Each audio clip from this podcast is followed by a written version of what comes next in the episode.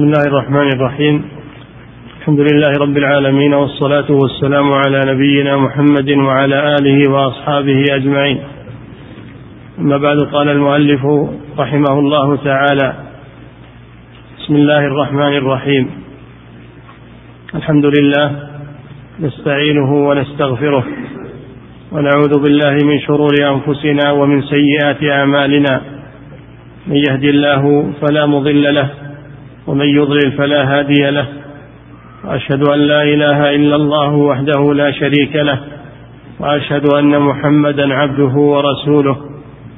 أرسله بالهدى ودين الحق ليظهره على الدين كله وكفى بالله شهيدا.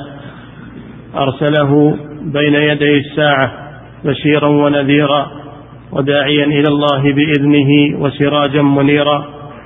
فهدى به من الضلالة وبصر به من العمى وأرشد به من الغي وفتح به أعينا عميا وآذانا صما وقلوبا غلفا فبلغ الرسالة وأدى الأمانة ونصح الأمة وجاهد في الله حق جهاده وعبد ربه حتى أتاه اليقين حتى أتاه اليقين من ربه صلى الله عليه وعلى آله وسلم تسليما ففرق بين الحق والباطل والهدى والضلال والرشاد والغي وطريق أهل الجنة وطريق أهل النار وبين أوليائه وأعدائه.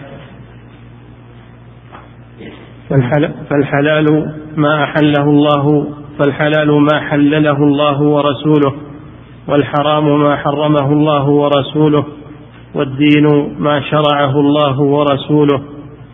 وقد أرسله الله إلى الثقلين الجن والإنس.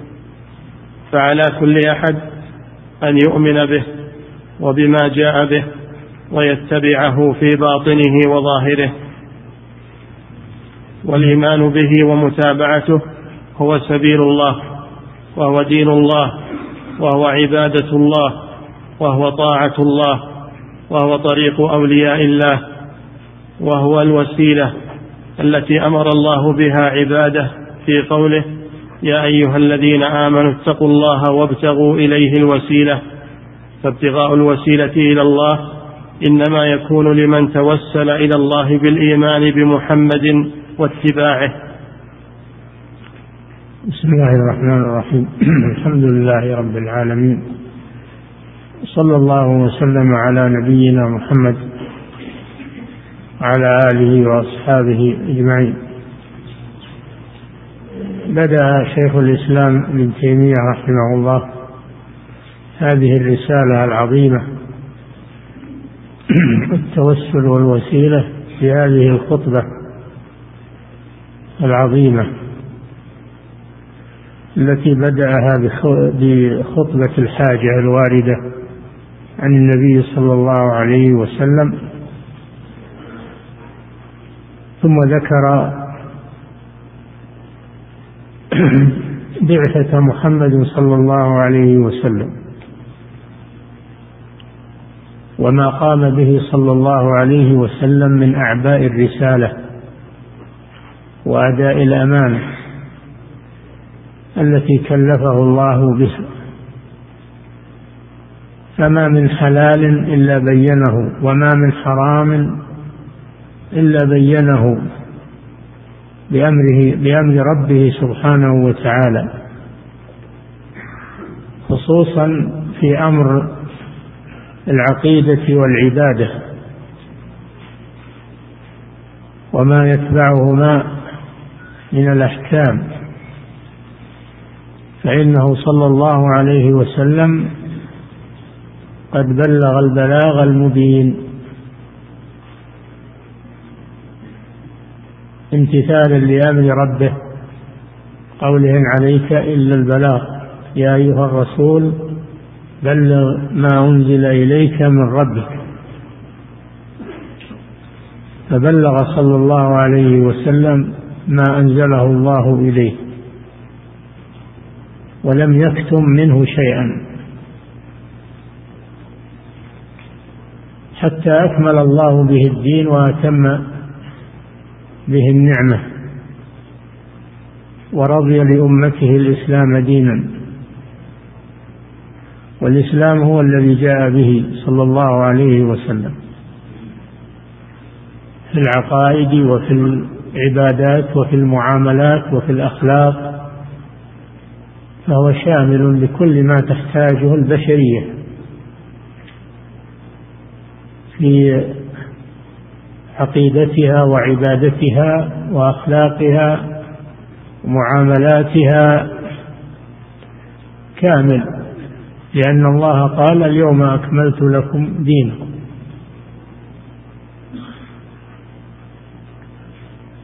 ومن خصائصه صلى الله عليه وسلم أن الله بعثه إلى الناس كافة بل بعثه إلى الثقلين الجن والإنس بشيرا ونذيرا. وكان النبي قبله يبعث إلى قومه خاصة. وربما يتعاصر نبيان في وقت واحد. كل نبي له أمة يبعثه الله فيها. فلما بعث الله محمدا صلى الله عليه وسلم أمر جميع الناس باتباعه من أصحاب الملل كاليهودية والنصرانية والأميين الذين ليس لهم ملة شرعية.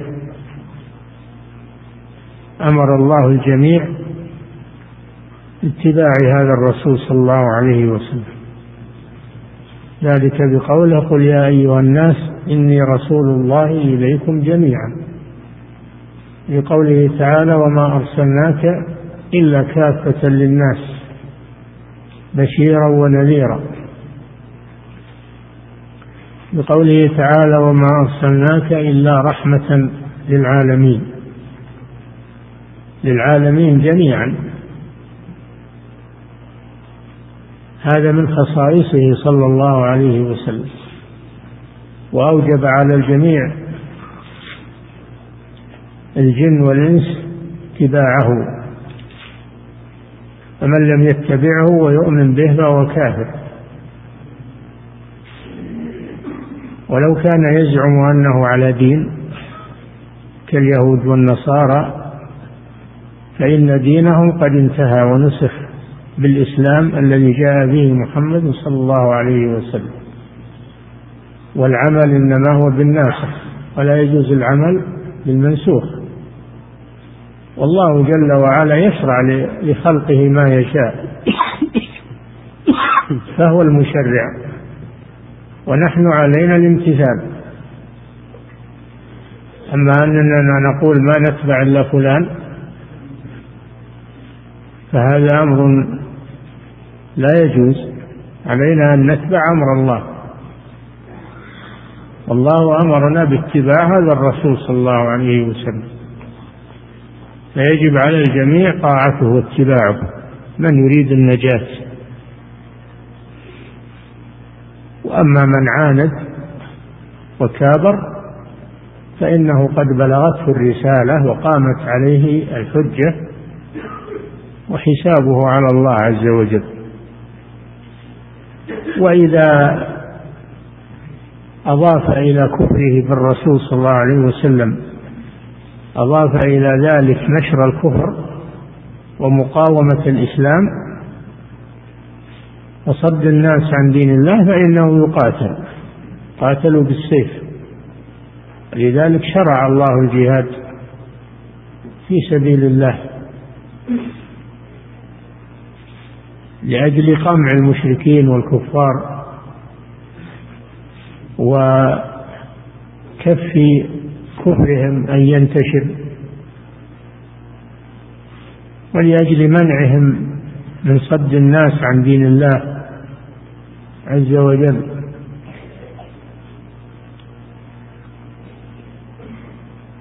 والجن واجب عليهم اتباع هذا الرسول صلى الله عليه وسلم. قد ذكر الله ذلك بالقرآن. وإذ صرفنا إليك نفرا من الجن يستمعون القرآن.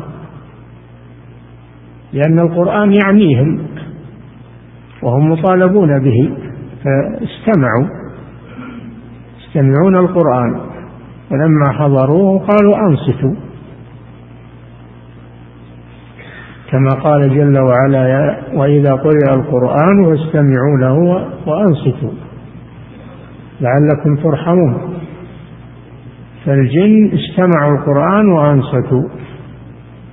فلما قضي قضيت تلاوة القرآن انتهى الرسول صلى الله عليه وسلم من التلاوة ولوا إلى قومهم منذرين. وهكذا ينبغي أو يجب على من علم الحق أن يبلغ به قومه وأهل بلده ولا يكتفي بنفسه بل يبلغه.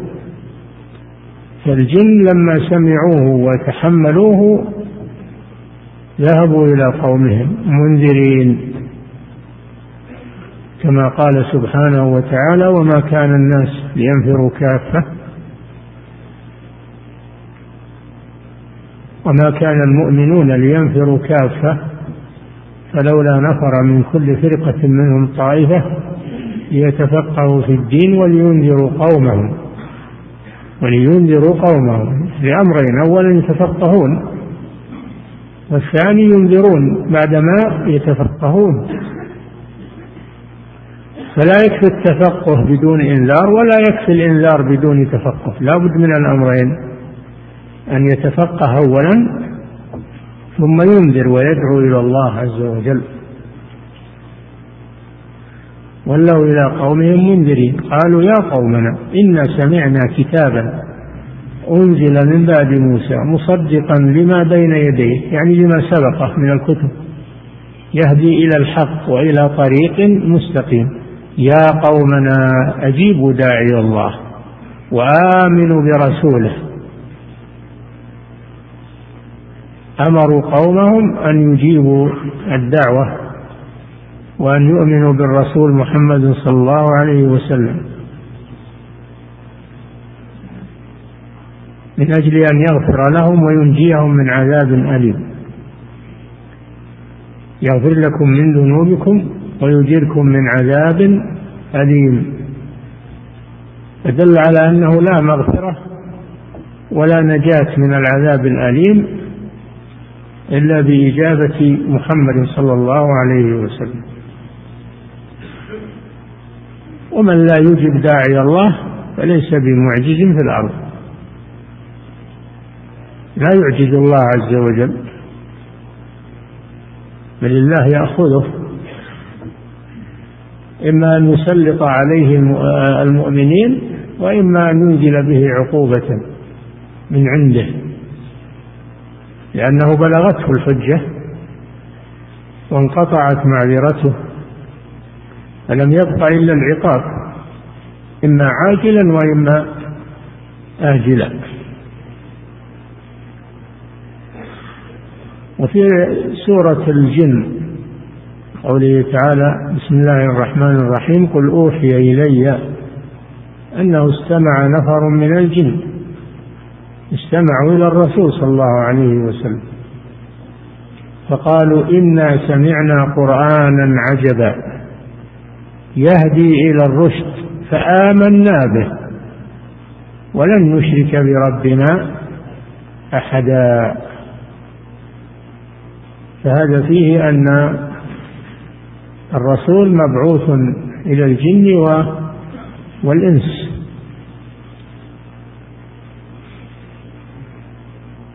ثم ذكر الشيخ رحمه الله أن الرسول صلى الله عليه وسلم لما بعث واجه عالما يموج بالكفر والشرك والفتن والجهل فقام بالدعوة إلى الله وصبر على ما ناله من الأذى ولم ييأس ولم يقنط بل صبر صلى الله عليه وسلم حتى نصره الله نصر دينه. فتح الله به آذانا صما. لا تسمع الحق في الأول وقلوبا غلفا مغلفة لا يصل إليها الحق. هذا في قبل بعثة النبي صلى الله عليه وسلم. وأعينا عميا. ليس معناه أن عمي ما تبصر لكن عمي عن الحق. ما تبصر الحق. لهم أعين لا يبصرون بها. هم عميان ما يشوفون الطريق لكن لا يبصرون بها الحق. لا ينتفعون بها.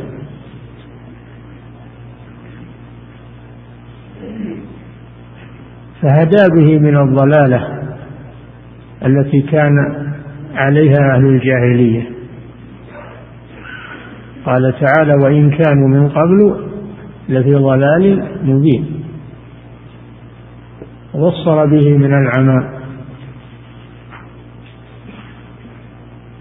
فالرسول صلى الله عليه وسلم واجه أهل الأرض كلهم من كتابيين وأميين ومن جن وإنس. وقام بأعباء الرسالة حتى أظهر الله هذا الدين. كما قال تعالى هو الذي أرسل رسوله بالهدى ودين الحق ليظهره على الدين كله. والهدى هو العلم النافع ودين الحق هو العمل الصالح. الرسول صلى الله عليه وسلم بعث بالاثنين بالعلم النافع وبالعمل الصالح فلا ينفع علم بدون عمل ولا ينفع عمل بدون علم بل لابد من الاثنين لأن الرسول صلى الله عليه وسلم بعث بالاثنين بالهدى ودين الحق. ثم إن الشيخ رحمه الله دخل في الموضوع. أولا قبل أن يدخل في الموضوع ذكر أنه لا طريق إلى الله ولا إلى مرضاته ونيل جنته إلا باتباع هذا الرسول صلى الله عليه وسلم. كما قال تعالى قل إن كنتم تحبون الله فاتبعوني يحببكم الله ويغفر لكم ذنوبكم والله غفور رحيم. قل أطيعوا الله والرسول فإن تولوا فإن الله لا يحب الكافرين. الذي يحب الله يتبع الرسول صلى الله عليه وسلم. وفي هذا رد على الصوفية الذين يزعمون أنهم يحبون الله ويعبدونه بالمحبة كما يقولون ولكنهم لا يتبعون الرسول صلى الله عليه وسلم. وإنما يتبعون أذواقهم ومواجيدهم ومشايخهم ويقولون إنهم يأخذون عن الله مباشرة وليسوا بحاجة إلى الرسول صلى الله عليه وسلم لأنهم عرفوا ووصلوا وصلوا إلى الله ليسوا بحاجة إلى الرسل ولهذا قال قل إن كنتم تحبون الله فاتبعوني فعلامة محبة الله اتباع رسوله صلى الله عليه وسلم. فمن ادعى أنه يحب الله ولا يتبع الرسول فإنه كاذب. فإن تولوا فإن الله لا يحب الكافرين.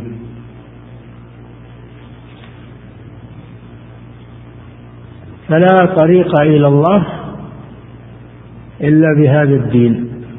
الذي جاء به محمد صلى الله عليه وسلم.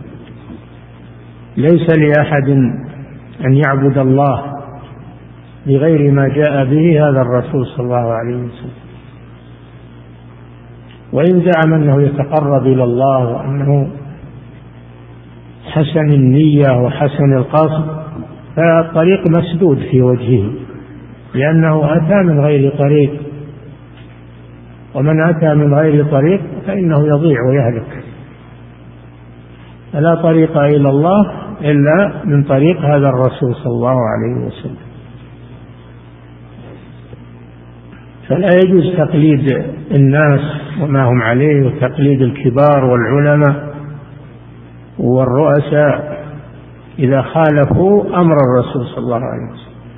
ولذلك يقولون يوم القيامة وهم في النار ربنا إنا أطعنا سادتنا وكبراءنا فأضلونا السبيل. أضلونا السبيل. وهكذا كل من اتبع غير الرسول صلى الله عليه وسلم بعد بعثته فإنه قد ضل السبيل. قد ضل السبيل. وإن كان يزعم أنه يتقرب إلى الله وأنه يحب الله وأنه يقصد الخير لأنه ترك الطريق الصحيح فهو يمشي مع غير طريق مع طريق ضلال. فلا طريق إلى الله إلا من طريق الرسول صلى الله عليه وسلم وذلك بامتثال سنة الرسول صلى الله عليه وسلم وترك البدع والمحدثات والأذواق والمواجيد التي يدعيها الصوفية والمحبة إلى آخر ما يقولون هذا كله لا لا يؤدي إلى نتيجة إلا إلى نتيجة سيئة. فالله جل وعلا حصر الوصول إليه اتباع الرسول صلى الله عليه وسلم. الذي أرسله إلى الناس كافة. وليس هو رسولا إلى العرب خاصة وإنما هو إلى العرب والعجم وسائر الإنس والجن. بشيرا ونذيرا إلى العالمين. رسالته عالمية. كتابه القرآن عالمي. يسع الناس كلهم ويسع الأزمان والأمكنة كلها إلى أن تقوم الساعة. فهو دين كامل شامل وباقي ومحفوظ بحفظ الله عز وجل من التحريف والتبديل والتغيير إلى أن تقوم الساعة. فهذا من رحمة الله عز وجل بعباده المؤمنين ومن إقامة الحجة على المعاندين. ثم دخل في الموضوع. إذا كان لا يمكن الوصول إلى الله وإلى جنته إلا باتباع الرسول صلى الله عليه وسلم أنه لا يسع إنسيا ولا جنيا من أهل الأرض إلا أن يتبعه فمن لم يتبعه فهو في النار. إذا فالوسيلة التي توصل إلى الله هي اتباع الرسول صلى الله عليه وسلم. هذه هي الوسيلة والوسيلة في اللغة هي السبب الذي يوصل إلى المقصود. هي السبب الذي يوصل إلى المقصود. هذه هي الوسيلة. والتوسل هو التقرب. من وصل إلى الشيء إذا قرب منه. فالذي يقرب من الله هو اتباع الرسول صلى الله عليه وسلم وهو الوسيلة. وهذا هو المذكور في قوله تعالى يا أيها الذين آمنوا اتقوا الله وابتغوا إليه الوسيلة. ابتغوا إليه الوسيلة. الوسيلة هي اتباع الرسول صلى الله عليه وسلم. بعبادة الله وحده لا شريك له واتباع سنة رسوله صلى الله عليه وسلم. فيجمع الأمرين. البراءة من الشرك والبراءة من البدع. البراءة من الشرك بتوحيد الله وحده لا شريك له. البراءة من البدع باتباع الرسول صلى الله عليه وسلم. هذه هي الوسيلة الصحيحة. أما من يزعم أن الوسيلة أن تجعل بينك وبين الله شخصا يتوسط لك عند الله فهذا دين فهذا دين لم يشرعه الله عز وجل. الله ما أمرنا أن نتخذ وسائط بيننا وبينه. بأي كتاب أو بأي سنة أن الله أو الرسول امرا أن نتخذ اشخاصا توسطون بيننا وبين الله. إنما الواسطة بين الله وبين عباده في الرسل عليهم الصلاة والسلام يبلغون واسطة في تبليغ الرسالات. أما الواسطة التي يتخذها المشركون يجعلون اشخاصا احياء أو امواتا يتوسلون بهم إلى الله عز وجل ويزعمون أنهم يقربونهم إلى الله زلفى فهذا باطل. رده الله في القرآن. ويعبدون من دون الله ما لا يضرهم ولا ينفعهم ويقولون هؤلاء شفعاؤنا عند الله. خذوهم يتوسطون لهم ويشفعون لهم عند الله. ولا تنبئون الله بما لا يعلم في السماوات ولا في الأرض سبحانه وتعالى عما يشركون. فسمى هذا شركا. وهم يزعمون أنه عمل صالح. وقال تعالى والذين اتخذوا من دونهم والذين اتخذوا من دونه أي من دون الله ألا لله الدين الخالص. والذين اتخذوا من دونه أولياء ما نعبدهم إلا ليقربونا إلى الله زلفى. يقولون نحن نعلم أنهم ما يضرون ولا ينفعون ولا يخلقون ولا يرزقون هذا بيد الله. يعترفون بتوحيد الربوبية. لكن يقولون هؤلاء صالحون ولهم مكانة عند الله فنحن نتوسط بهم. هل الله جل وعلا أغلق الباب بينك وبينه؟ ولم يسمع حاجتك حتى تتخذ واسطة تبلغ مثل ما يتخذ عند الملوك. الله جل وعلا فتح بابه الليل والنهار. ادعو الله في أي مكان أو في أي زمان أو في أي لحظة. ارفع يديك إلى الله وادعو الله. الله قريب مجيب. ولا تقل بواسطة فلان ولا بحق فلان ولا بجاه فلان. هذا دين لم يشرعه الله عز وجل. وهذه المسألة هي التي بنى الشيخ رحمه الله هذا الكتاب عليها. بيان الوسيلة الصحيحة والوسيلة الباطلة. الوسيلة الصحيحة هي الأعمال الصالحة. والوسيلة الباطلة اتخاذ الأشخاص وسائط بين الناس وبين الله في قضاء حوائجهم ورفع حوائجهم إلى الله عز وجل. هذه هي الوسيلة الباطلة. وأما احتجاجهم بقوله وابتغوا إليه الوسيلة أن الوسيلة هي الأشخاص هذا تفسير باطل. لا تجدونه في كتب التفسير. وكذلك قوله سبحانه وتعالى أولئك الذين يدعون يبتغون إلى ربهم الوسيلة. أيهم أقرب؟ الوسيلة هي العمل الصالح. فعيسى وعزير كان يدعوهم اليهود والنصارى. الله أخبر أن عيسى وعزيرا هم يدعون الله ويحتاجون إلى الله عز وجل. يرجون رحمته ويخافون عذابه فهم بشر لا يملكون شيئا. أولئك الذين يدعون أن يدعوهم المشركون وهم عزير و وعيسى ومريم والملائكة. يدعونهم من دون الله ويقولون هؤلاء شفعاؤنا عند الله. الله أخبر أن هؤلاء عباد. إن الذين تدعون من دون الله عباد أمثالكم. عباد أمثالكم.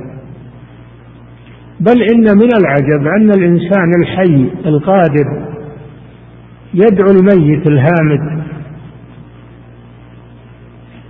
الميت الهامد يدعوه من دون الله. ويزعم أنه يقربه إلى الله زلفى. الميت الذي انتهى عمله ولا يستطيع الزيادة من العمل ولا التوبة من الذنوب ولا التصرف. هذا الحي يدعوه من دون الله ويستشفع به إلى الله وإلى آخره. كحال عباد القبور عند القبور والأضرحة. يطوفون بها ويذبحون لها وينذرون لها. ويقولون هؤلاء رجال صالحون ونحن نتوسط بهم إلى الله عز وجل. هذا هو نفس قول المشركين الأولين. ما نعبدهم إلا ليقربونا إلى الله زلفى. ويقولون هؤلاء شفعاؤنا عند الله. لكن سبحان الله يقرؤون القرآن ولا يتأملونه. وإنما يأخذون دينهم عن العوايد أو عن الأشخاص أهل الضلال يقلدونهم الذين ليسوا على حق. فهم لا يأخذون دينهم عن الرسول صلى الله عليه وسلم وإنما يتخذ يأخذونه عن عاداتهم وتقاليدهم وما وجدوا عليه آباءهم وما أملته عليهم شياطين الإنس والجن. ويعرضون عن كتاب الله وسنة رسوله. ولا يتأملون. ربما الواحد منهم يحفظ القرآن بالقراءات العشر ويحفظ السنة ودواوين السنة. يحفظها عن ظهر قلب لكن يدعو غير الله. يحمل العلم ولا يعمل به. ولا ينتفع به. كالحمار يحمل أسفارا والعياذ بالله. هذه حالة يرثى لها في كثير من العالم الإسلامي اليوم. ما تجد بلدا من البلدان إلا وفيه الأضرحة والقباب والطائفين والعاكفين والذين يذبحون والذين ينذرون لهذه الأضرحة وهذه. فهذا من من العجائب أن القرآن معنى والسنة معنى ولكن لا يلتفت إلى ما فيهم وإذا أحد دعاهم إلى الله وبين لهم قالوا هذا خارجي هذا من الخوارج. هذا ينكر كرامات الأولياء. يبغض الصالحين يبغض الرسول صلى الله عليه وسلم ويشنعون على دعاة الحق. هذا يريد رياسة يريد منصب يريد مال يريد الظهور كما قيل للأنبياء من قبل. فهذه مصيبة والذي يحمل رايتها هو الشيطان. إبليس لعنه الله وخلفاؤه من شياطين الإنس والجن. هم الذين يحملون راية التضليل وراية الدعوة إلى الشرك ومحاربة التوحيد ومحاربة ما جاء في الكتاب والسنة. ويقولون الكتاب والسنة مشايخنا أعلم بها. مشايخنا أعلم بالكتاب والسنة. فلو كان هذا باطلا ما ما أقروه. هم أعلم منا بالكتاب والسنة. فلو كان هذا باطلا ما أقروه. هكذا يقولون. وهذه حجة داحضة الواجب على الذي يريد النجاة لنفسه أن يتبع الحق. ولو خالف ما عليه شيخه أو رئيسه أو قبيلته أو بلده يطلب الحق. ولو عاداه الناس ولو الناس ضايقوه يصبر على هذا. يصبر على هذا لأن هذا شيء حصل للأنبياء حصل للدعاة والمجددين. فلم يفنهم ذلك عن المضي في سبيل الدعوة. لكن هذا كما ذكرنا يحتاج إلى علم قبل تعلم الإنسان قبل أن يباشر الدعوة ويتعلم حتى يواجه الشبهات ويواجه الاعتراضات في إبطالها أما إذا كان ما عنده علم ينهزم. في أول مرة. يجب التسلح بالعلم حتى إن الإنسان يدحض هذه الحجج ويقيم الحجج الصحيحة يوضحها للناس ليهلك من هلك عن بي ليهلك من هلك عن بينة ويحيى من حي عن بينة. نعم. فالحلال ما حلله الله ورسوله والحرام ما حرمه الله ورسوله. نعم. وليس لأحد أن يحلل ويحرم من عنده. فمن فعل ذلك فقد جعل نفسه شريكا لله عز وجل. أم لهم شركاء شرعوا لهم من الدين ما لم يأذن به الله؟ الذي يحلل ويحرم من غير دليل هذا اتخذ نفسه شريكا لله. كما قال تعالى عن اليهود والنصارى اتخذوا احبارهم ورهبانهم أربابا من دون الله والمسيح ابن مريم وما أمروا إلا ليعبدوا إلها واحدا لا إله إلا هو سبحانه عما يشركون. قال عدي بن حاتم رضي الله عنه لما سمع هذه الآية وكان على دين النصرانية قبل أن يسلم كان ابوه حاتم وأهل قي وعلى دين النصرانية. فلما جاء إلى الرسول صلى الله عليه وسلم وأعلن إسلامه سمع هذه الآية قال يا رسول الله إننا لسنا نعبدهم. هو فهم رضي الله عنه أن العبادة هي الركوع والسجود لهم. قال لسنا نعبدهم. قال أليسوا يحللون ما حرم الله فتحلونه ويحرمون ما أحل الله فتحرمونه قال بلى. قال فتلك عبادته. هذا نوع من العبادة الذي يطيع مخلوقا في التحليل والتحريم غير الرسول صلى الله عليه وسلم اتخذه مشرعا مع الله عز وجل. نعم. فالحلال ما حلله الله ورسوله والحرام ما حرمه الله ورسوله. والدين ما شرعه الله ورسوله. والدين ما شرعه الله ورسوله لا ما شرعه الأشياخ وشيوخ آه، مشايخ الطرق وأهل الضلال. ما الدين هو ما شرعه الله ورسوله. شرع لكم من الدين ما وصى به نوحا والذي أوحينا إليك وما وصينا به إبراهيم وموسى وعيسى أن أقيموا الدين. ولا تتفرقوا فيه. كبر على المشركين ما تدعوهم إليه. الدين هو ما شرعه الله. ليس لأحد أن يشرع دينا من عنده. ومن ابتدع فقد شرع دينا من عنده. من جاء ببدعة فقد شرع دينا من عنده. من حرم حلالا أو, حر أو أحل حراما فقد شرع دينا من عنده. الدين ما, ما شرعه الله عز وجل. هو الذي يشرع لعباده. والرسول مبلغ عن الله. أما تشريعات الناس فهي مردودة.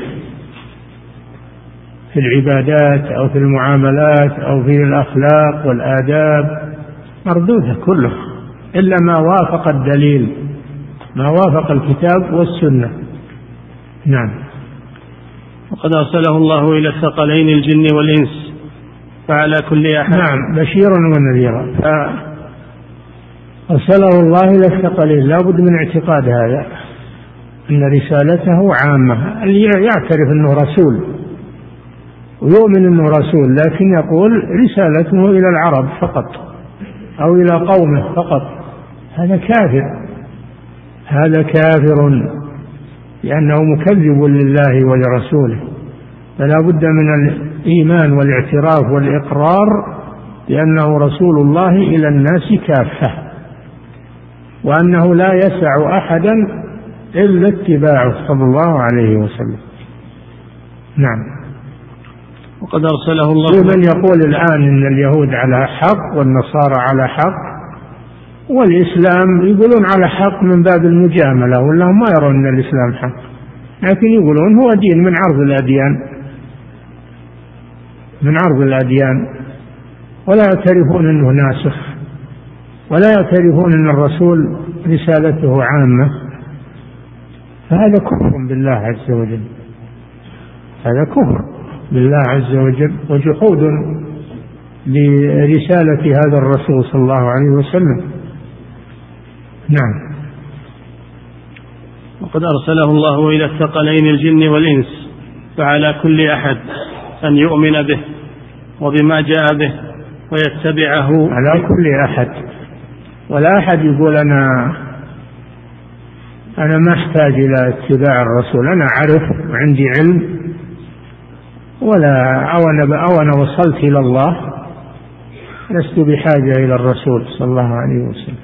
قد مر بنا في نواقض الإسلام أن من زعم أن أحدا يسعه الخروج عن شريعة محمد صلى الله عليه وسلم فهو مرتد. وهو مرتد عن دين الإسلام. هذا من نواقض الإسلام. من زعم أن أحدا يسعه الخروج عن شريعة محمد صلى الله عليه وسلم وأن له أن يعبد الله على الطريقة التي يراها أو الطريقة السابقة فإنه يكون مرتدا عن دين الإسلام. نعم. فعلى كل أحد أن يؤمن به وبما جاء به ويتبعه في باطنه وظاهره. إي نعم في باطنه وظاهره. ما ينفع الاتباع في الظاهر والكفر في الباطن هذه حالة المنافقين. إذا جاءك المنافقون قالوا نشهد إنك لرسول الله. هذا في ألسنتهم. يقولونه بألسنتهم. والله يعلم إنك لرسوله والله يشهد إن المنافقين لكاذبون. يعني في نفوسهم وقرارة قلوبهم كاذبون. لكن الرسول صلى الله عليه وسلم يقبل منهم علانيتهم ويكل سرائرهم إلى الله عز وجل. أما الله جل وعلا فإنه يطلع على الظاهر والباطن. الرسول ما يطلع إلا على الظاهر. فيقبل إسلامهم ويقبل شهادتهم بناء على ظاهرهم. نعم. والإيمان به ومتابعته هو سبيل الله. هذا الإيمان به ومتابعته الإيمان برسالته والتصديق برسالته صلى الله عليه وسلم واتباعه. ما يكفي التصديق ولا في من يصدق أنه رسول الله لكن ما يتبعه هذا كافر. كما سبق لكم حالة أبي طالب لما اعترف الرسول بأنه أنه حق. ولكن يقول ما ما أخاف أتبعه يصير هذا مسبة لقومي ولدين عبد المطلب. فمنعته الحمية الجاهلية لدين أبيه عن أن يتبع الرسول صلى الله عليه وسلم. فلا يكفي الاعتراف في القلب أنه رسول الله بدون اتباع بدون اتباع. الله جل وعلا يقول واتبعوه الذين آمنوا به وعزروه ونصروه واتبعوا النور الذي أنزل معه. الله جل وعلا يقول عن المشركين فإنهم لا يكذبونك ولكن الظالمين بآيات الله يجحدون. ويقول عن اليهود والنصارى الذين آتيناهم الكتاب يعرفونه أي رسول الله صلى الله عليه وسلم كما يعرفون أبناءهم. وإن فريقا منهم ليكتمون الحق وهم يعلمون. الاعتراف بالقلب بدون اتباع ودون نطق باللسان لا ينفع. نعم. والإيمان به ومتابعته هو سبيل الله وهو دين الله. هو سبيل الله يعني هو صراط الله وطريق الله الموصل إليه والسبيل والطريق. نعم. والوسيلة. نعم. وهو دين الله وهو عبادة الله وهو عبادة الله الذي يعبد الله على غير طريقة الرسول هذا لا يعبد الله وإنما يعبد الشيطان يعبد هواه الذي يعبد الله ويصلي ويصوم ويجتهد لكن على غير طريقة الرسول صلى الله عليه وسلم هذا لا يعبد الله وإنما يعبد الشيطان. نعم. وهو عبادة الله وهو طاعة الله. نعم. وهو طريق أولياء الله. هو الطريق الوحيد. طريق أولياء الله. الذين يحبهم ويحبونه. نعم. وهو الوسيلة التي أمر الله بها عباده في قوله وهو الوسيلة. هذا محل الشاهد. وسيلة التي أمر الله بها عباده في قوله وابتغوا إليه الوسيلة. قال المشركون من القبوريين الوسيلة أن تجعل بينك وبين الله واسطة من الخلق. وقال أهل العلم والراسخون في العلم الوسيلة أن تعبد الله وحده لا شريك له. هذه هي الوسيلة. التي أمر الله بها. نعم. وهو الوسيلة التي أمر الله بها عباده في قوله يا أيها الذين آمنوا اتقوا الله وابتغوا إليه الوسيلة. نعم. فابتغاء الوسيلة إلى الله إنما يكون لمن توسل إلى الله بالإيمان بمحمد واتباعه. الوسيلة إلى الله هي الإيمان بمحمد صلى الله عليه وسلم واتباعه. ليست الوسيلة بالأشخاص. الذين تجعلهم واسطة بين بينك وبين الله سواء كانوا أحياء أو أمواتا. سواء كانوا أحياء أو أمواتا. فليسوا وسائل إلى الله عز وجل. نعم. وهذا التوسل بالإيمان به وطاعته فرض على كل أحد في كل حال. وهذا التوسل بالإيمان به وطاعته نعم. فرض على كل أحد في كل حال باطنا وظاهرا في حياة رسول الله صلى الله عليه وسلم وبعد موته في مشهده ومغيبه. نعم هذه هي الوسيلة الموصلة إلى الله. طاعة الله ورسوله هذه هي الوسيلة. في حياة الرسول صلى الله عليه وسلم وبعد موته. فلا وسيلة إلى الله إلا بطاعته وطاعة رسوله إلى أن تقوم الساعة. أما من زعم أن هناك وسيلة توصل إلى الله بغير ذلك فإنه كاذب. إنه كاذب ومخادع لنفسه ولغيره. نعم. في حياة رسول الله صلى الله عليه وسلم وبعد موته في مشهده ومغيبه. في مشهده ومغيبه. يعني في جميع أحواله. الإنسان يتقي الله حيثما كان ويكون متعلقا بالله عز وجل في أي في كل مكان. ولا يخص هذا بحال دون حال أو مكان دون مكان. بل يكون هذا طريقه إلى الله في كل مكان وفي كل زمان وفي كل حال من الأحوال. نعم. لا يسقط التوسل بالإيمان به وبطاعته عن أحد من الخلق. هذا رد على الصوفية. الذين يقولون إن الإنسان إذا وصل إلى الله ما هو بحاجة إلى يسقط عنه متابعة الرسول صلى الله عليه وسلم لأن انتهت الحاجة إلى الرسول. هذا تقوله الصوفية نعم. لا يسقط التوسل بالإيمان. ولذلك لا إذا قيل لهم هذا يخالف قول الرسول قالوا إحنا ما إحنا ما إحنا بحاجة إلى الرسول. ما وصلنا الرسول إنما هو للعوام. الرسول للعوام. أما نحن فنحن خواص. وصلنا إلى الله لسنا بحاجة إلى الرسول. ومنهم خاصة الخاصة بس منهم ناس خاصة الخاصة يسمونهم. وهذا كله من تزيين الشيطان وتلاعبه بهم. نعم. لا يسقط التوسل بالإيمان به وبطاعته عن أحد من الخلق في حال من الأحوال بعد قيام الحجة عليه. بعد قيام الحجة عليه بالبلوغ بلوغ الحجة. إذا بلغه القرآن والسنة قامت عليه الحجة. بشرط أن يكون يفهم يفهم آه القرآن يكون عربي يفهم المعنى. يكون يفهم المعنى.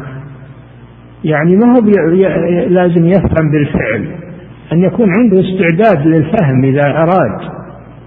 أما إذا كان ما عنده استعداد للفهم كالأعجمي الذي ما يعرف اللسان العربي فهذا لابد يبين له يفسر له ويترجم له. ترجم له بلغته. أما العربي الذي يسمع القرآن وهو بلغة بلسان عربي مبين يسمع الأحاديث وهي بالعربية وبلسان عربي مبين هذا بمجرد ما تبلغه تقوم عليه الحجة. لأن كان بوسعة أن يسأل عن معناها وأن نعم. لا يسقط التوسل بالإيمان به وبطاعته عن أحد من الخلق في حال من الأحوال بعد قيام الحجة عليه ولا بعذر من الذي ما قامت عليه الحجة كمن لم يبلغه القرآن ولم تبلغه السنة منقطع عن العالم يعيش في معزل من الأرض ولا بلغ شيء ولا وصل إليه شيء. هذا من أصحاب الفترة. هذا أمره إلى الله عز وجل. أو بلغه القرآن والسنة لكنه أعجمي. القرآن بلسان عربي والسنة بلسان عربي هذا أيضا لابد يترجم له المعنى. حتى تقوم عليه الحجة. أنت لما تسمع كلاما أعجميا أنت تفهم منه شيء؟ تفهم منه شيء لأنه بغير لغتك. فلا بد من الترجمة. نعم. ولا بعذر من الأعذار ولا طريق إلى كرامة الله ورحمته والنجاة من هوانه وعذابه إلا التوسل بالإيمان به وبطاعته. نعم هذا هو الوسيلة الصحيحة. الإيمان بالله وطاعة الله هذا باختصار هو الوسيلة التي توصل إلى الله. وليست الوسيلة ما اخترعه المشركون والقبوريون وأن الوسيلة أن تجعل بينك وبين الله واسطة من الأموات أو من الأحياء من الصالحين من الملائكة من الأنبياء. ما ما فيه بين الله وبين عباده واسطة في رفع حوائج الناس إلى الله عز وجل. الله يسمع ويرى ويعلم سبحانه حوائج خلقه. فليسوا بحاجة فليس بحاجة إلى إلى أن تجعل بينك وبينه واسطة. لو لو تهمس لو تهمس في نفسك الله يسمع هذا سبحانه وتعالى. يعلم السر وأخفى. يعلم ما في نفسك وما في صدرك وما في قلبك. هو بحاجة إلى أنك تجعل واسطة تبلغ الله عن حاجتك. كما يقوله هؤلاء. نعم. وهو صلى الله عليه وسلم شفيع الخلائق. هذا بلا شك الشفاعة حق بالمعنى الصحيح. الشفاعة التي تطلب من الله ويكون المشفوع فيه غير مشرك وغير كافر يكون من أهل الإيمان تقبل الشفاعة بشرطين. الشرط الأول أن تكون الشفاعة بإذن الله. من ذا الذي يشفع عنده؟ إلا بإذنه. وليس مثل الرؤساء والملوك يشفع عندهم الناس والشفعاء بدون إذنهم بل قد لا يرضون بهذا لكن يضطرون إلى قبول الشفاعة لأجل مداراة الناس مصالحهم. الله ليس كذلك جل وعلا. الله جل وعلا ليس بحاجة إلى أن تتخذ وسائط تبلغ الله حاجتك. يعلمها ويسمع ويسمعك ويبصر حالتك. ليس بحاجة.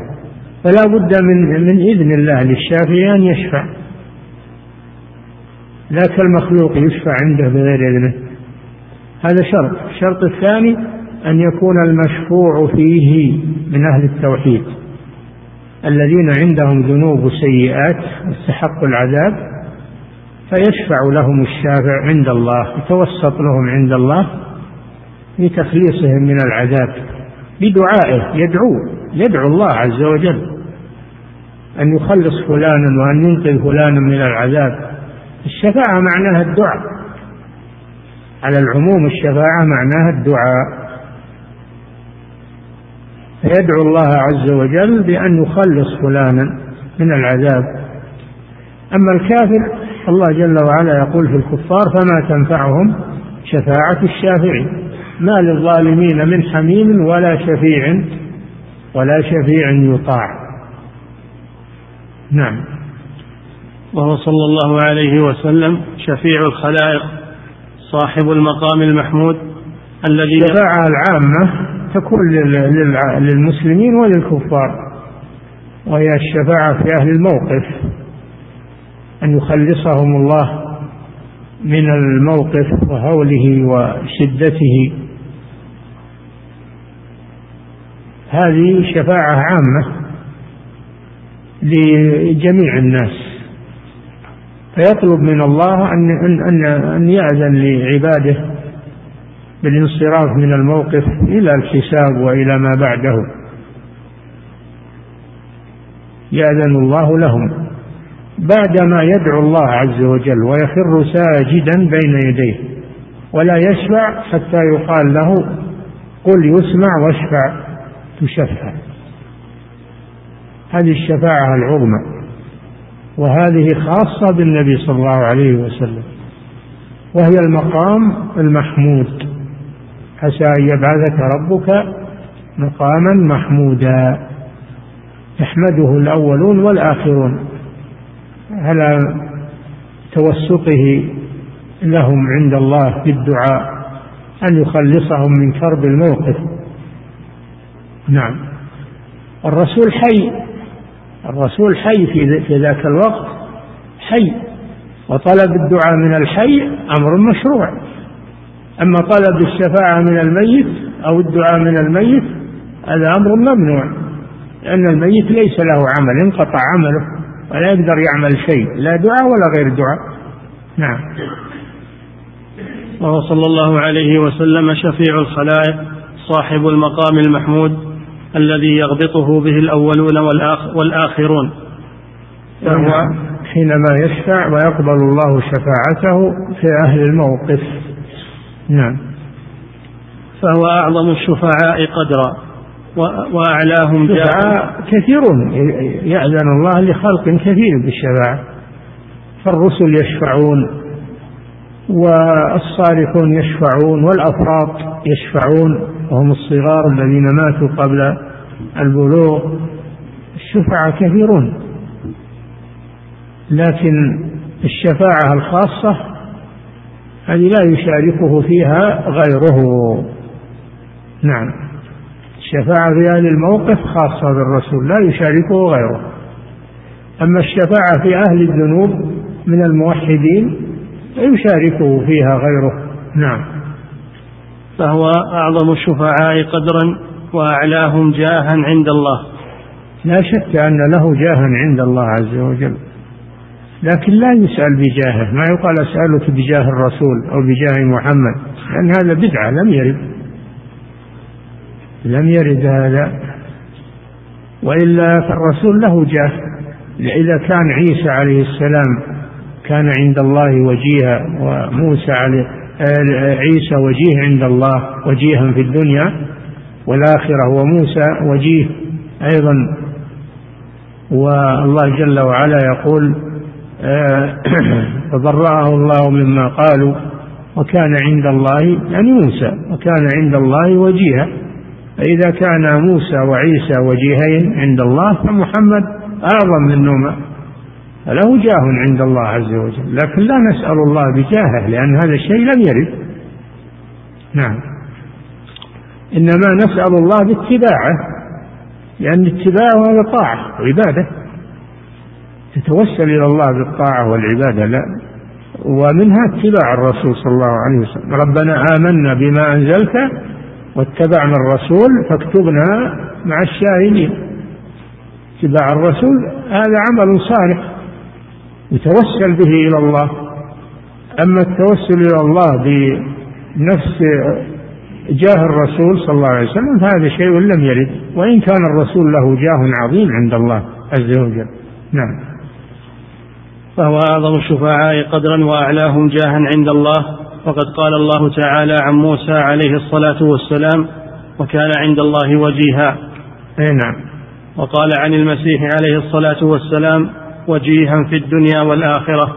فإذا كان موسى والمسيح عليهما السلام لهما جاه عند الله فمحمد أعظم جاها لأنه أفضل الرسل عليه الصلاة والسلام.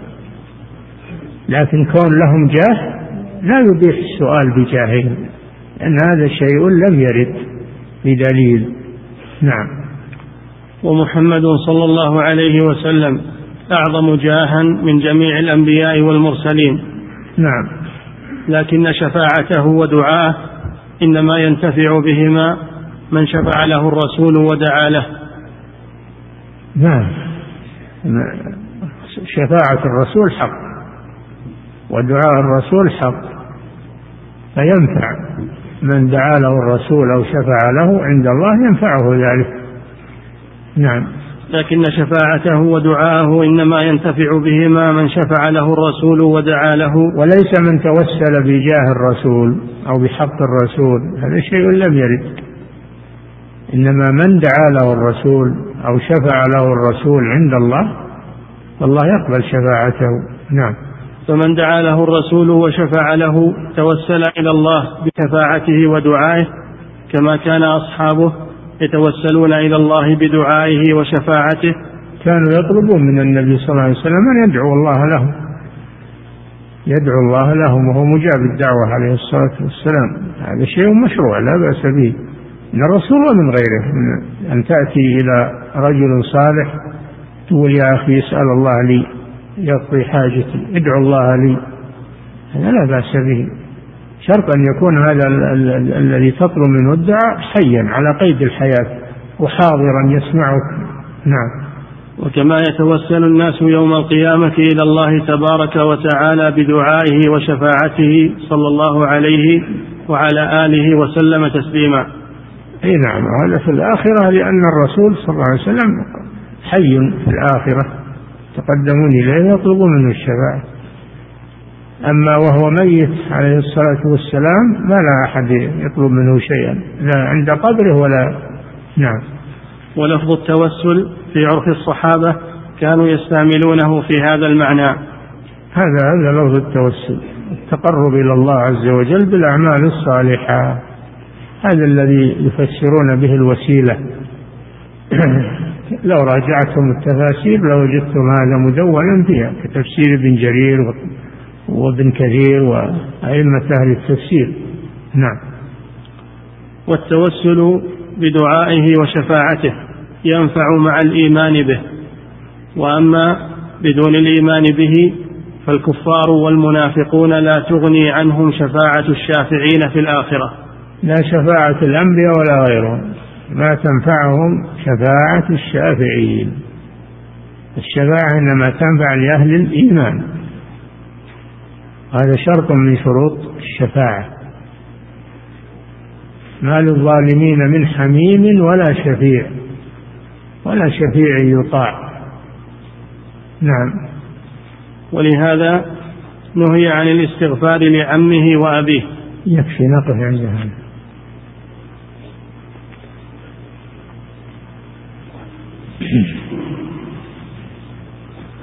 أشهد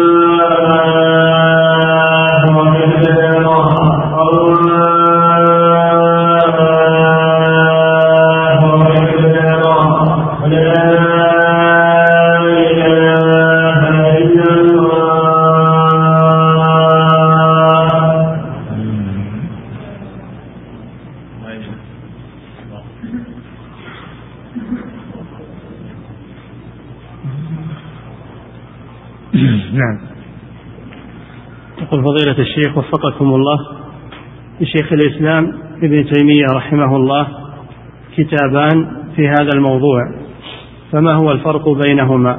هل أحدهما مختصر عن الآخر أم كلاهما مؤلف مستقل؟ نعم هو في كتاب مختصر هذا جواب عن سؤال. وفي كتاب مؤلف وهو هذا. الكتاب مؤلف ما هو جواب عن سؤال؟ نعم. يقول فضيلة الشيخ وفقكم الله هل تناسب هذه الرسالة طالب العلم المبتدئ؟ وما الفرق بينها وبين كتب العقيدة الأخرى؟ هذه فيها تفصيل لا يوجد في الكتب الأخرى. فيها تفصيل ورد شبهات. قد لا توجد في الكتب الأخرى في هذه الصورة وهذه الطريقة. وكون طالب العلم يطلع على هذا هذا من ألزم الضرورات لأن المسألة اليوم كما تعلمون القبورية على أشدها و والشبهات كثيرة. يحتاج طالب العلم إلى ما يدفع هذه الشبهات وما يرد به عليها. نعم. يقول فضيلة الشيخ وفقكم الله. أو على الأقل ما يغتر بهذه الشبهات إذا سمعها ما يغتر بها. يكون عنده مضاد لها يكون عنده شيء مضاد لها. نعم. يقول فضيلة الشيخ وفقكم الله كتاب التوسل والوسيلة. هل ألفه شيخ الإسلام رحمه الله من حفظه في السجن أم أن الشيخ ألفه خارج السجن بالرجوع إلى المراجع وتحقيق المسائل حيث يذكر حيث يذكر أحد طلبة العلم أن أغلب مؤلفات هذا الشيخ ارتجالية ومن حفظه لا بالرجوع إلى الأصول وكتب أهل العلم فما مدى صحة هذا الكلام؟ هذا إن كان من باب الطعن في مؤلفات الشيخ وهو الظاهر من كلام هذا الرجل فهذا لا يضير لا يضير الشيخ. الشيخ رحمه الله أعطاه الله من العلم والبصيرة سعة الحفظ سعة الاطلاع. ما يقدر أن يكتب من ذاكرته ومن علمه. قد كتب أشياء كثيرة في جلساته وأجوبته وهو ما عنده كتب. هو لازم إن الإنسان لازم يصير عنده كتاب ما يكتب حرف إلا يناظر الكتاب. هذا العاجز مثلنا. هذا العاجز مثلنا. أما العالم ما هو بحاجة إلى هذا. الشيخ متبحر في العلوم.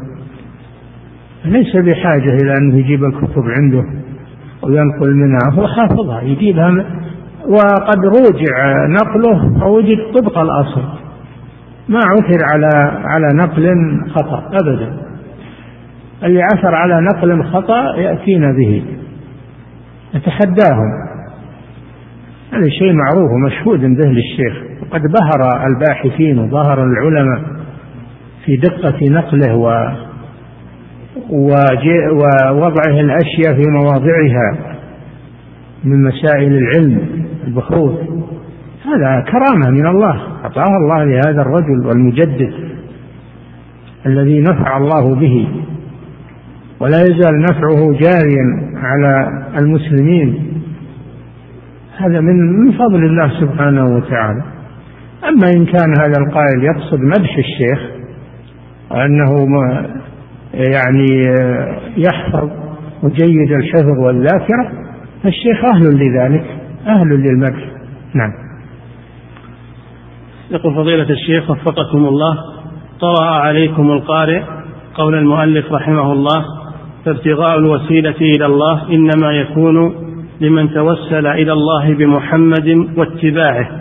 وعند يعني اتباع اتباع يعني واتباع هذا يفسر المراد بمحمد ما هو بذات محمد وإنما هو باتباع محمد صلى الله عليه وسلم. نعم. يقول وعندنا في النسخ بمحمد وأتباعه. لا. واتباعه صلى الله عليه وسلم. نعم. يقول فضيلة الشيخ وفقكم الله ما هي أفضل الوسائل للرد على الصوفية؟ رد عليهم كثير. الصوفية شبهاتهم في ردود كثيرة قديمة ومعاصرة. على طالب العلم أنه يرجع إليها.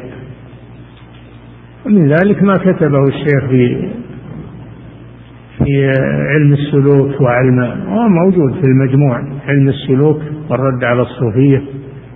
كذلك الإمام ابن القيم في مدارج السالكين.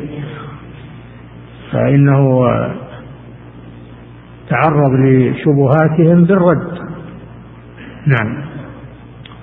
يقول فضيلة الشيخ وفقكم الله ذكر شيخ الإسلام ابن تيمية رحمه الله في الفتاوى أن سؤال الميت أن يدعو لك عند الله أن هذا العمل بدعة لم يفعله السلف. ها؟ ذكر. ذكر شيخ الإسلام ابن تيمية في الفتاوى أن سؤال الميت أن يدعو لك عند الله أن هذا بدعة لم يفعله السلف ولا يعد كفرا أو شركا إنما هو من البدع. فهل هذا النقل عنه صحيح؟ ما دام أنك تقول أنه في في ما المجموع المجموع ما ما كل ما فيه كل ما فيه إن شاء الله فهو صحيح معتمد. ولكن هو ما قال إن إن سؤال الميت الدعاء من الميت إنه جائز. يقول يقول بدعة. لا يجوز. كونه شرك أو هو شرك هذا يحتاج إلى تفصيل من حالة الداعي هذا والطالب هذا. هل هو جاهل؟ هل هو ما هو جاهل؟ نعم. يقول فضيلة الشيخ وفقكم الله. الميت لا يطلب منه شيء. لأنه انتهى عمله. الدعاء عمل. أن تطلب من الميت شيء لا يقدر عليه. الميت لا يقدر أن يدعو ولا يقدر أن يستغفر. ذنوبها اللي عليه ما يقدر يستغفر منها. كيف يستغفر لك ويدعو لك؟ نعم. يقول فضيلة الشيخ وفقكم الله. هو بحاجة إلى أن يخفف عنه العذاب عذاب القبر ولا ولا يستطيع يدعو الله عز وجل. لأنه ما يقدر يدعو انتهى عمله. نعم. يقول فضيلة الشيخ وفقكم الله ما رأيكم في كتاب التوصل إلى حقيقة التوسل للشيخ محمد الرفاعي؟ أنا ما قرأته لكن الرجل معروف أنه سلفي وأنه طيب العقيدة إن شاء الله. أما يمكن يصير فيه بعض الأخطاء ما أدري عنه أنا ما قرأته. لكن الرجل من حيث هو الرجل طيب ومن الدعاة للتوحيد في بلاد الشام رحمه الله. نعم. وأغلب ظني إن كتابه مستفاد من من كتب شيخ الإسلام ابن تيمية. لأنه يحب شيخ الإسلام حبة شديدة. نعم. يقول فضيلة الشيخ وفقكم الله ما حكم الصلاة خلف من يقنت دائما في صلاة الفجر ويتوسل بجاه النبي صلى الله عليه وسلم؟ دور مسجد آخر. إذا كان يمكن يلقى مسجد آخر فهو يذهب إلى المسجد الذي ليس فيه بدعة. وإذا لم يجد فإنه لا يترك الجماعة يصلي معهم صلاته صحيحة إن شاء الله والإثم على الرجل الذي أتى بالبدعة. لكن لا يترك الجماعة يصلي وحده. نعم. يقول فضيلة الشيخ وفقكم الله هل يجوز أن تطلب من العالم الموحد في الدنيا؟ فتقول له إذا رزقك الله الشفاعة في الآخرة فاشفع لي عند الله. هل يجوز هذا الأمر؟ ما أعلم لهذا أصل. إنهم يوصون بالآخرة يقولون بالآخرة تدعي لنا. اطلب منها الآن يدعو لك. شو ذا تاجله للآخرة؟ ما دام إنه رجل صالح وأنت بحاجه إلى الدعاء خلوا يدعو لك الآن؟ نعم. يقول فضيلة الشيخ وفقكم الله ما ضابط من يطلب الدعاء منه من الصالحين الأحياء الحاضرين هل يكون العالم وما دونه أو كل, كل مسلم كل مسلم يطلب منه الدعاء. كل رجل صالح يطلب منه الدعاء ولو لم يكن عالما. نعم. يقول فضيلة الشيخ وفقكم الله هل عوام أهل الشرك الذين يعبدون القبور ويتقربون إليها من الذين بلغتهم الدعوة أو يكونون من أهل الفترة؟ سبحان الله من أهل الفترة وهم يحفظون القرآن ويسمعونه. بلغتهم الحجة. اللي من أهل الفترة اللي ما يسمع شيء ولا بلغ شيء. هذا اللي من أهل الفترة. منقطع عن العالم. هذا وين هو اليوم؟ أحد الآن منقطع عن العالم؟ يعني وسائل الإعلام الآن وصلت المشارق والمغارب. لم يبقى أحد ما لم تصله. نعم. لكن لو قدر أنه يوجد أحد ما عنده وسائل تقنية ولا وصلته المخترعات الحديثة ولم يصله شيء يكون من أصحاب الفترة نعم. يقول فضيلة الشيخ وفقكم الله هل يشترط لبلوغ الحجة أن يعرف الشخص تفسير القرآن والسنة ومعناها أو يكتفى بإبلاغها نصا؟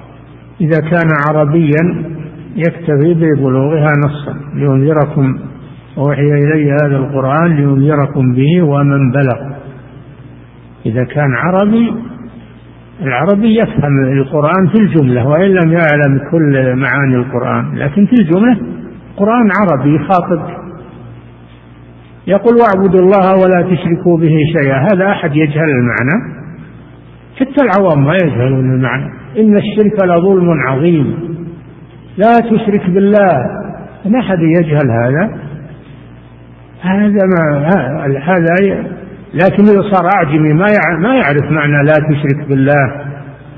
إن الشرك لظلم عظيم. ما يفهمه. يترجم له. نعم. يقول فضيلة الشيخ وفقكم الله هل يجوز إطلاق لقب العارف بالله على بعض الصالحين؟ هذه تزكية العارف بالله هذه تزكية وهذه الغالب أنها عند الصوفية. نعم. هذه عبارات صوفية العارفين والعارف بالله. نعم. يقول فضيلة الشيخ وفقكم الله هل يجوز للإنسان أن يدعو بهذا الدعاء؟ اللهم لا تحرمني شفاعة الصالحين يوم القيامة أو يخصص بالقول فيقول اللهم لا تحرمني شفاعة فلان من العلماء يوم القيامة. شفاعة نبيك تطلب من الله تبي تطلب شفاعة الغير اطلب شفاعة النبي صلى الله عليه وسلم. نعم. يقول فضيلة الشيخ وفقكم الله نحن في بلد يكثر فيها الرافضة والصوفية فكيف ننقذ العوام منهم؟ وهل ندعو هؤلاء المبتدعة أو العوام فقط؟ نعم. يقول نحن في بلد يكثر فيه الرافضة والصوفية فكيف ننقذ العوام منهم؟ وهل ندعو هؤلاء المبتدعة أم نكتفي بدعوة العوام؟ اللي عنده مقدرة يجب عليه أن يدعو الدعاة يبين لهم يقيم الحجة عليهم. واللي ما عنده مقدرة يبين بقدر استطاعته. نعم. يقول فضيلة الشيخ وفقكم الله نرى كثيرا من القبوريين هذه الأيام في المدينة. في المدينة المنورة يعلنون شركهم أمام الملأ ويتمسحون بالسيد وبقبر النبي صلى الله عليه وسلم فإذا ناصحناهم استهزأوا بنا وقالوا أنتم وهابيون فماذا نفعل بهم؟ و... و... فماذا نفعل بهم؟ أنتم عليكم الإنكار باللسان وذلك بالبيان لهم فإن لم يمتثلوا ترفعون بشأنهم إلى المسؤولين. إلى إمارة المدينة إلى الهيئات إلى آه، مكتب الدعوة. بلغون المسؤولين. نعم هذا اللي يجب عليكم. نعم. يقول فضيلة الشيخ وفقكم الله عندنا بعض الصوفية يزعمون أن الصحابة يزعمون أن الصحابة كان لهم علم الغيب. فهل كلامهم صحيح؟ صحيح. والله جل وعلا يقول, قل لا يعلم من في السماوات والأرض الغيب إلا الله وما يشعرون أيانا يبعثون. هذا في شك أنه ما صحيح. لا يعلم الغيب إلا الله. أو من أطلعه الله. من أطلعه الله على شيء من الغيب من رسله من رسله. عالم الغيب فلا يظهر على غيبه أحدا إلا من ارتضى من رسول. يطلع الله بعض الرسل على شيء من الغيب لإقامة الحجة على العباد.